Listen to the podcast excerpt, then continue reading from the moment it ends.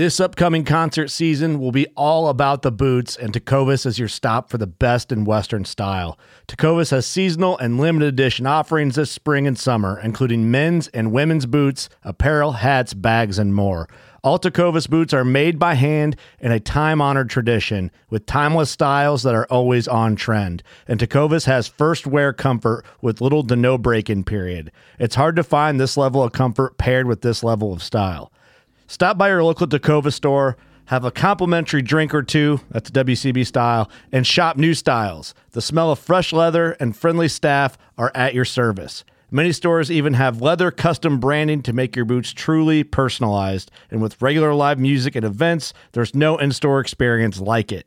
If you can't make it into a store, just visit tecovas.com. That's T E C O V A S.com. They offer free shipping on all boots, as well as free returns and exchanges, and ship right to your door. Go to tecovas.com and find your new favorite pair of boots today. Fishing like a local isn't just about catching fish. It's about connecting with the environment and the people who call it home.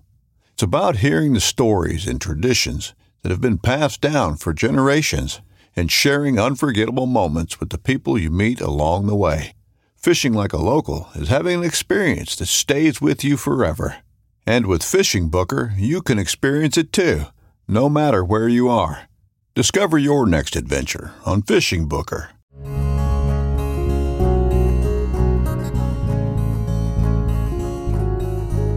Welcome to the Casting Across Fly Fishing Podcast. I'm Matthew of castingacross.com, where I explore the quarry and culture of fly fishing. You are now listening to the 262nd episode of the podcast, which happens to be a palindrome, which uh, has no bearing on the podcast whatsoever. Today we're talking about fly line again. And this is one of those little parts of fly fishing minutia that I think is something that everyone needs to consider at least a little bit. And so, me talking for 18 to 20 minutes may be more than you've ever thought you've needed to think about it, but this is going to probably satisfy that quotient. But in reality, and this is my intention in the podcast, and only putting a 20 minute podcast out with my one opinion, maybe even just giving a few other opinions I've come across over the years of my fly fishing, is that what I do and what I share and what you hear will send you on a journey to go explore this more fully because you may find a solution for your problem that is contradictory to mine. And that's okay. Um, there's some things that are truly true, capital T true, and then there's other things that are true uh, that uh, could be variables one way or another sending you in a different direction. And so when it comes to fly fishing, there's a lot of those. I mean, uh, the right cast. What is the right cast? Well, the right cast is the cast that works for you. Is there a mechanically sound cast that sets you up for longer, more accurate presentations? Of course. But if you can get that fly to that fish, that is, at the end of the day, what matters the most. So this is one of those conversations that, uh, again, delves into the minutia. There's a couple different answers. I'll share my right answer, uh, but uh, we'll we'll go from there. And what am I talking about? Flyline. We're talking about loop to loop connections, and we're talking about how to utilize them and when you should re evaluate how your fly line attaches to your leader. So, uh, again, there are ways to fish uh, with a fly rod and fly line and a leader that don't require a loop to loop connection. Uh, I don't encourage them. For most of our situations that we find ourselves in, we want a loop to loop connection of some sort. What does that mean? That means your fly line ends in a loop somehow, somewhere. And I'll talk about some of those options here in a minute. And then your leader has a loop somewhere. And then all you have to do is a loop to loop connection. And really, to, to try to explain this in the most simple terms as possible, you take the loop that's on the end of your leader and you run the entire loop through the loop at the end of your fly line. And then you take the tag end of your leader and you run it through the loop of the leader. So it doubles back on itself like a snake eating its own tail. That's another kind of palindrome. And actually, They Might Be Giants had a song about that. But again, that goes beyond the scope of this podcast and this podcast episode. So that's what a loop to loop connection is. Now, this gives you a lot of versatility. And it also provides some security to your gear so that you're not having to cut into the terminal end of your fly line frequently. Now, that is a possibility. You can do that, and that will create a very strong and very smooth transition. But like I said, for most situations and circumstances, and for most anglers, that's not the best plan of attack. Now, what are some of the things that you need to pay attention to when you talk about that loop to loop connection? Well, first and foremost, it's that your knots are good. We'll talk about a few of those different knots here in a minute. Secondly, you want to make sure it's a smooth transition because the last thing you want, if you have a good cast, if you have a good leader, if you're using good fly line, all these three things are important. Having all three of them running at a high level is going to increase your odds of putting your fly where you want it in a way that's not going to spook fish having all those things working together, you do not want the weakest link to be that hinge between your line and your leader. So, what would that look like? That would look like having a six weight fly line and then having a leader that has a 5x butt section. So, you go from a very thick fly line to a very thin leader. Now, you're going to go from thick fly line to thin leader, irrespective of what you choose to do. But having a good fly line that tapers down and has a nice head to it, even though there's a loop, and then a leader with a thicker butt section and a stiffer butt section is going to allow that hinge to be mitigated. It's going to be less of an impact on your cast. So that's what we're talking about is having a that loop to loop connection even outside of the nature of the connection is the nature of the materials, both their diameter and their density. Um, and I would even actually add also their uh, how rigid or supple they are. Having those things come together, so you can actually have a thicker, heavier fly line and a thinner but more rigid uh, butt section, which is of course the the section of your leader that is closest to your fly line. Uh, having the, that be more rigid and then your fly line be a little thicker, that kind of compensates for the diameter and weight difference. Um, and it's never going to be perfect. I mean, it, it, I'm sure there's somebody who's tried to make it a perfect transition, and they've got some sort of weird welded, melded uh, monofilament and fly line, but uh, that's for for the future, not for today. So these are just some things to think about. Let's let's talk brass tacks. Let's talk very practically what this looks like. More often than not, today, if you buy fly line, what used to be reserved for only premium fly line, but now you find almost everywhere is a welded loop at the end of your fly line. It's now the industry standard. It's a factory made loop at the terminal end of your fly line. But that being said, all aren't created equally. Larger loops might seem convenient, but the, if there is a very large loop at the end of your fly line, and I've seen some that are a little bit bigger, um, but really this really is more of an issue if you are using a really delicate fly rod that has a really small tip top, if you're using an antique rod, if you're using a custom made fly rod that is on a really delicate ultralight style fly rod, that's where you're going to run into really small snake guides once you get into that tip section and the tip top itself is maybe not as wide as it should be. And in those situations, then having a larger welded loop is actually a problem because another thing about these transitions, these loop to loop transitions is that I haven't mentioned is that you are going to run into situations especially if you're fishing for trout, where that uh, leader is shorter than the length of your rod, and so you might actually have that loop to loop connection come back through your tip top. Now, hopefully, you can avoid this, and a lot of it is by discipline, um, and a lot of it is just by situational awareness. But if you are fishing with a really long leader and you get that uh, that loop to loop connection that comes through your tip top and into your snake guides, and then that fish goes for another run, and it's a bigger fish, or if this you know happen you happen to be using a um, you know you're, you're fishing in the salt and you have a bigger connection and it goes back into those guides and that striper takes off or the bluefish takes off, then if that thing gets hung up on that guide, best case scenario, uh, it pops that guide off and you're still fishing, albeit in a little bit of a handicapped way. But more often than not, what happens is it's going to break your rod or it's going to snap your line and now you've lost the fish as well.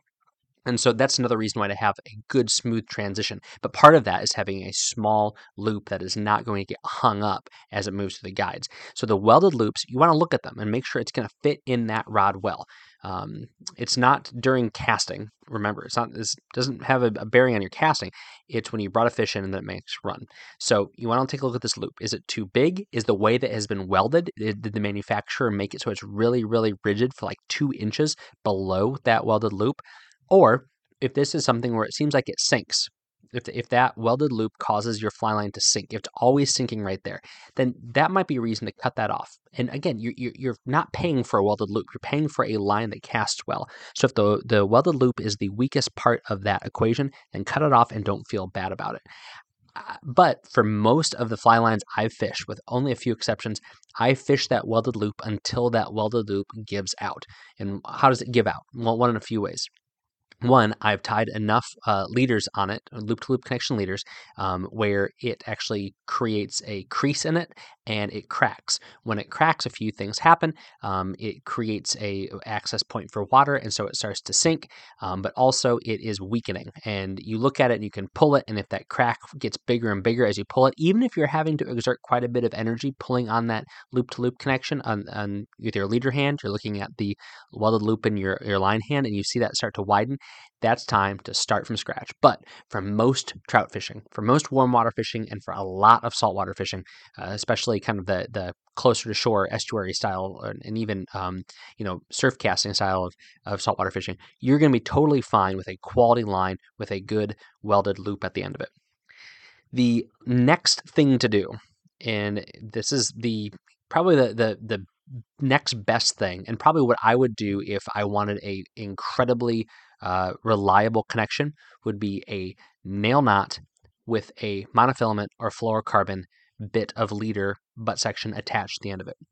So this is my favorite approach. Um, again, outside of a good factory made welded loop, that's gonna, you know, that's what I want to use for my trout fishing. But for everything else, heavier trout, bigger bass, toothy fish, saltwater, the best way to do it is to use a heavy monofilament or fluorocarbon and go out and buy a tiny little spool of leader material of a really thick uh, fluorocarbon or monofilament. I'm not going to go through a chart telling you what diameter and what weight and what pound test matches up with fly line diameters. Those exist out there. I would just say go into the sporting goods store, go into the fly shop, and try to find something that matches up. And here, actually, this is where I would say go into like a Bass Pro Shop or going to a Cabela's or going to a, a um, a fishing store that has big game stuff, you're going to find some material that's going to actually serve you much better. You don't need a giant spool of it. You just need like a tippet spool of it. Um, but what you want to do at this point is you get like, I don't know, maybe a, a foot or 18 inches of this stuff, and you take the time to tie a perfect nail knot at the end, the terminal end of your fly line. A perfect nail knot. M- smooth, line up all the loops, um, do everything you need to do to pull that thing tight into that line without pulling so tight that it pinches the fly line cutting it. So I've found that the best way to do that is nice, smooth tension. Now, I'm not going to describe how to tie a nail knot on a podcast. I can't imagine worse radio than that. But a nail knot is not a difficult um, uh, task to to uh, engage in, uh, especially if you have the right tool, which I'll mention here at the end of the podcast. I'm going to be going back to back on uh, product placement for a recommendation from the same company. But if you have a good tool, and of course you could do this with a straw, you could do this with a lot of other makeshift things, you can tie a nice nail knot, and that nail knot is going to apply consistent pressure over, you know, probably a third of an inch, like a, maybe two centimeters, something like that. Um, over the, the one spot of fly line. You pull that nice and tight, and then you take your time to cut that fly line away, to cut that tag end away, and you have a beautiful, smooth transition where that knot is not adding too much bulk to the end of your fly line. And then you have a perfect piece of leader material sticking out. And then at the end of that, you can tie a nice heavy, strong loop. Now, the next thing I would say that you want to add to this, and this is again the second product, and I'll, I'll give some brand specifics here in a little bit, is you're going to want to use a UV resin to coat both the knot that you tie your leader material, your butt section, onto your fly line, that nail knot, but then also on that loop. That uh, and there's a bunch of different loop knots out there. I usually just kind of I, I can't think what you call it, but it's when you basically make a loop and you tie two just overhand knots using that loop onto itself. And uh, that is a very, very strong knot and it has a very smooth transition to it. But you want to coat that knot also with a UV resin and then take your time to really pull it tight and then line it up such that when you cut off the tag end, it is incredibly smooth. Um, and of course, you do that before you apply the UV resin. Then the UV resin will actually uh, smooth things out more. It'll fill in the gaps between the, the, the bumps and it'll also smooth off that transition. But this is what you, you would do if you have to cut off that welded loop. This is what you would do if you have to, um, uh, if you buy a fly line that doesn't have a welded loop. Uh, this is a great way to fish because it's creating smooth. It has two knots, mind you. I'm not no bones about that. There's two knots now. There's the knot of the nail knot and there's the knot at the loop. But they are both smooth. They're both strong, and you know what they look like when you tied them. So you're going to now look at them and be able to test them, make sure they look good, make sure nothing is fraying, and you know worst case scenario that nail knot's probably going to be in good shape. Um, but if you have to retie that, then you lose an inch of fly line. You're not losing a foot of fly line. So you probably have, depending on the fly line, a couple feet to play with before you start getting into that head taper. But uh, the, the, less is more. So you're only cutting into a couple inches into that fly line that every time you tie a new nail knot. And then you have hopefully a long enough butt section such that if you have to retie that loop at the end of that butt section, um, the, the, the loop in the mono or the fluorocarbon, then you can do that probably three or four times before you start to get into a problem with your your uh, material that you tied on that nail knot. But this is probably the, the best thing to do. And there's diagrams for this. There's videos on it, but uh, that that's my my preference. So that's my favorite. A nail knot with either monofilament or fluorocarbon at the end of the fly line. Secondly, that uh, welded loop. Do that if you um, if you need to do that if uh, if if you have it and for most trout fishing um, that, that's going to do more than more than fine for you. And again i fish striper with these things all the time and uh, until uh, from repeated use uh, they start to fray then i'm, I'm going to keep using them uh, using welded loops. That's my second favorite. Third favorite and this is one that i don't see as much anymore but i used to do this uh, when i worked at fly shop. Um, i would do a nail knot in looped fly line. So I would double the fly line over on itself um, and I, would cut a, a tapered uh, cut angling away at the very tip of that terminal end of that fly line. I would double it over so it created a nice smooth transition, and then using backing, um, using nylon backing, I would tie like two nail knots next to each other, holding that fly line into a loop. So essentially, I was creating a welded loop. It looked just like it, only there was a you know however many, 14 or 18 uh, loops of really tightly wound nylon backing holding that thing together. Um, do that, cut those tag ends off really, really smoothly, um, and then coat it with the UV resin. And uh, you know it's going to work really well. It's a great way to create what's essentially a welded loop on a fly line that doesn't have one. Um, and if, as long as you take time, make sure everything's smooth, and test it, test it, test it, um, this should last a long time. The issue with this is one uh, that that nylon backing it, it can be scratched up and it will start to come loose um, if you don't do a good job of coating it or if you don't tie nice tight little knots. And you're going to run into the same problem that you do with a welded loop, which is that loop itself, if it gets pinched or if it gets pulled too much, which uh, hopefully, ideally, it's getting pulled a lot because of fish pulling on the near fly line, that will give out it's a good option. And again, I would use this for trout. I wouldn't use this for really big game. Uh, I, I, would use this for trout more than anything. I will say I do use this method and the the terminal not the terminal end the the reel side of my fly lines for um, uh, when I'm using for stripers or for um, bigger game, uh, saltwater, uh, big river trout, things like that. When I want to have a quick change line system, um, I will do loop to loop with my backing to my fly line. And this is my preferred method for that, just so that there's not a, a bunch of stuff down in there. There's not two knots down in where my backing and my uh, my fly line come together. So this is my preferred way of creating a loop in the the bottom section, the butt end, I guess, of my my fly line when I want to create a a quick change. You know, if I have a couple of sinking lines, a couple of floating lines, a couple of intermediate lines, uh, different uh, shooting heads, things like that. I'll use that uh, this system so that there's not multiple materials, you know, wedged in tightly uh, between my backing and my fly line. So that's my third preference. So first preference, nail knot using mono filament or fluorocarbon. Second is welded loop. Third would be the nail knot using loop line. And lastly is the welded loop. Oh, the welder welded no, excuse me, the braided loop. the braided loop. So braided loop is the like they look like the Chinese finger traps, right? And you can buy them anywhere. I think you can buy them at like Walmart still. Um, and you thread it on there, and then it's going to grip pretty well by just threading it on there. The issue with this is that to really affix it, you put this little plastic sleeve on and then you heat sink it. You use heat to shrink it. And this would indeed shrink that little sleeve on there, holding on the nylon uh, uh, braided thing tightly. but the nylon would melt too, and sometimes the fly line would melt, and uh, it uh, it never ended well. Maybe I was just really bad at doing this, but uh, I felt like they gave you three in the package because you were at least going to ruin one on your way to do this. But I have had them um, last a long time.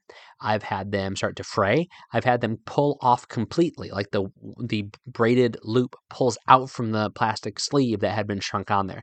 I'm just not a huge fan of these, and they also um, they they don't float well, and they are heavier. They kind of create that artificial hinge. So that is my fourth option of four, which is last place, not on the podium, not getting a medal the braided loop, I'm not a fan. I use them for years and years. Inevitably, there is a few spools of line somewhere in my reel cabinet that still have these on there. But if I find them, I will dispatch them as soon as I do. So a few things to think about as you are looking at your fly line. This is something, you know, this is being recorded in the middle of November. Maybe you're going through your stuff and cleaning it.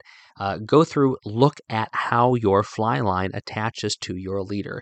Look at your different connections. Take time to test them. Really give them a hard jerk because no matter, you know, if, if you think, well, I'm not going to create unnecessary uh, problems for this, well, better you than a fish and better you now have time to fix it. If you're not going to fish again until springtime, now you have time to fix it. Take it into a fly shop. If everything I said today sounds scary because you don't trust yourself to tie a good nail knot, then take it to your local fly shop. They'll probably do it for free, assuming you you know you buy flies and you're not just a, a, a moocher. But uh, this is something to think about. This is a very easy way to improve your casting. And honestly, uh, like I said before, if you have bad loop to loop connections, having a good nail knot using a good monofilament or good fluorocarbon butt section tied to it, creating a nice small loop at the end, uh, and all those knots being good and covered with a good UV resin, you're going to really appreciate the difference that that makes in your casting. It's going to keep that fly line floating at the terminal end. It's going to have a nice smooth motion as it goes through the air, and it really does make a difference. It's a small thing that can make a lot of difference. And in my mind, that's what we're talking about and listening to for 20 minutes. This week on castingacross.com, Hooked for 25 Years is the first article. If you want to see a picture of me at the age of, I think, 15, wearing a satin Chicago Bears jacket, a Zebco uh, red rhino hat, some big Bill Dance sunglasses with a fly rod in my mouth. Not the cork, the butt section, mind you. Uh, holding a very, very dark brown trout. My very first trout that I ever caught on a fly rod. Um, that's what you'll see if you go to castingacross.com and looked at the article Hooked for 25 years. But I talk about what really got me into fly fishing. And I'll give you a hint it wasn't that fish, which I caught on my second cast ever with a fly rod. Wednesday's article is called Streams of Heritage. Actually, the article is called Watch Streams of Heritage. Streams of Heritage was is a short film that was put out by some gents. Uh, their YouTube channel is called uh, Frequent Flyers Fishing, and uh, I absolutely loved it. I mean, I wouldn't say it's the best thing in the world, but in a world of uh, high fiving, soaring guitar solo, and or throbbing techno uh, fly fishing artsiness, having a video that is composed of uh, old timey photographs and conversations with people that are boots on the ground um, is really really exciting and I really enjoy it. And uh, it's talking about the Catskill area. So the Catskill area is not like my fly fishing backyard. I fish there quite a bit. I absolutely love it. It's one of my favorite places to fly fish here on the East Coast. Um, and but it, it is one of the birthplaces of of American fly fishing. And so this is a great 20 minute video watch it in your lunch break, watch it as you're going to bed, uh, show it to you know somebody who's interested in the aesthetics of fly fishing. Uh, we'll talk about Catskill dry flies. It's it's great, great fun. I have nothing but high things to say about it, and I'm excited to watch more of the stuff on Frequent Flyers um, YouTube page. This week's recommendation on the podcast actually two products. All right, two products. It's to do everything I talked about and do it well, specifically that connection of the terminal end of your fly line to mono and fluorocarbon today in the podcast. And they both come from Loon. I talked about Loon last week, but when you know you're talking about little tiny stuff, Loon generally makes really, really good little tiny stuff. The first thing is the Ergo knot tool. And you know, you could use any number of makeshift items, but for a few bucks, you can get a really good knot tool that has a good handle, um, and everything is precisely the size you need to, use to tie a good nail knot. I've owned a handful of nail knot tools over the years. Um, you know, you to spend seven more dollars to get free shipping, and you're like, ah, I could use that, I guess. Um, and this one is by far my favorite, and partially because of everything is rounded and easy to grab. And then the second piece is knot sense. So this is a knot based, well, not based, a not formulated, a, a epoxy uh, or resin that has been made for sealing knots from Loon. So you dab it on there. It's a, it's the right consistency. I've enjoyed using it. I've never had problems. It's never goopy. It never creates a bubble as long as you use it well. And then you zap it with UV light, and now you have a nice smooth transition where your knot is. Um, and for the the formulas I gave today, you use it twice on that nail knot with a mono or fluorocarbon uh, butt section. So I'll put links to both of these products on the show notes for this podcast's page over at castingacross.com.